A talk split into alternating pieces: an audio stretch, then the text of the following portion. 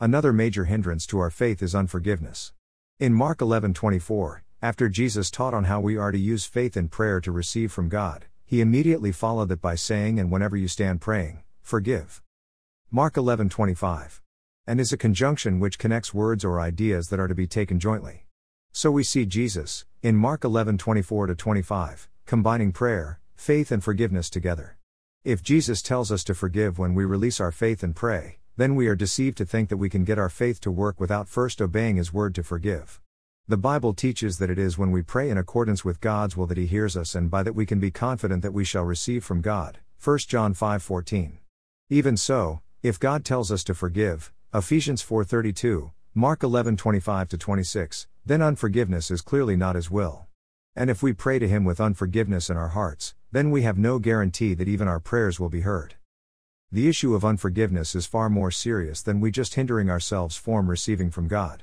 In His teaching on prayer, faith, and forgiveness, Mark 11:23-25, Jesus continued to say that whenever you stand praying, forgive, if you have anything against anyone, so that your Father who is in heaven will also forgive you your transgressions. But if you do not forgive, neither will your Father who is in heaven forgive your transgressions. Mark 11:25-26. Did Jesus really mean this?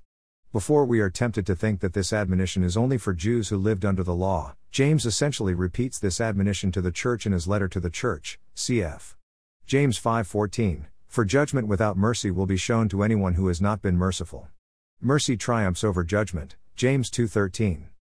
When we choose not to forgive others, we choose to withhold mercy from them, and for those who choose to show no mercy, the Bible warns that they will also have no mercy when they stand before God in judgment, James 2:12-13. This, again, is a repetition of what Jesus said in the Beatitudes, "Blessed are the merciful, for they shall obtain mercy," Matthew 5:7. Now, mercy triumphs over judgment, James 2:13. It is by God's mercy alone that any one of us can survive God's judgment, since we all stumble in many ways, James 3:2, and there is no one who does not sin, 1 John 1:8-10. Should God therefore withhold His mercy, how then could anyone have their sins blotted out and be guiltless before God should they sin? And indeed God says He will withhold His mercy from anyone who shows no mercy, James 2:13. It is the same truth Jesus shared when He said, "Whenever you stand praying, forgive, if you have anything against anyone, so that your Father who is in heaven will also forgive you your transgressions. But if you do not forgive, neither will your Father who is in heaven forgive your transgressions." Mark 11:25-26. Even so, should God withhold His mercy from us, then our sins will remain, our spirits, even though born again, will be defiled, 2 Corinthians 7:1, and we shall be unclean. And nothing unclean shall ever enter the city of God, cf. Revelation 21:27. Unforgiveness is far more costly than we realize. It does not only hinder our faith but puts us in eternal jeopardy. Stay completely away from it. Now we learn from the Scriptures that God is rich in mercy, Ephesians 4:2, and His mercies, which are new every morning, never come to an end, Lamentations 3:21-22. Yet, the Church is told in the New Testament that judgment will be without mercy for everyone who does not show mercy. With this, I believe that when we choose not to show others mercy through unforgiveness or any other means, we actively reject the mercy God freely provides us and declare to Him that we have no need for His mercy. Why should anyone ever make such a choice?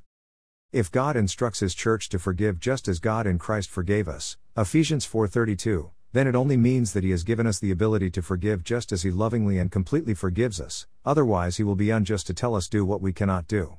But God is not unjust, Hebrews 6:10. Righteousness and justice are the foundation of God's throne, Psalm 89:14.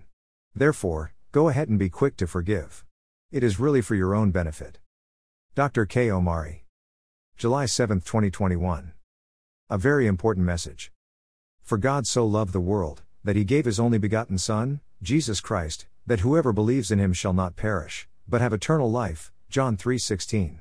For the wages of sin is death, but the gift of God is eternal life through Christ Jesus our Lord, Romans 6:23.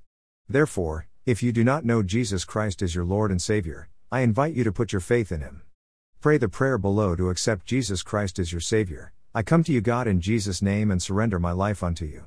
I repent of my sins and I ask you to forgive me all my sins.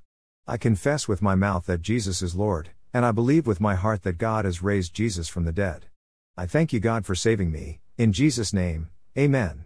If you sincerely prayed this prayer, Believe and be assured that you are saved, for the Bible says that whoever calls on the name of the Lord shall be saved, Romans 10:13, Romans 10:9-10, Acts 16:31.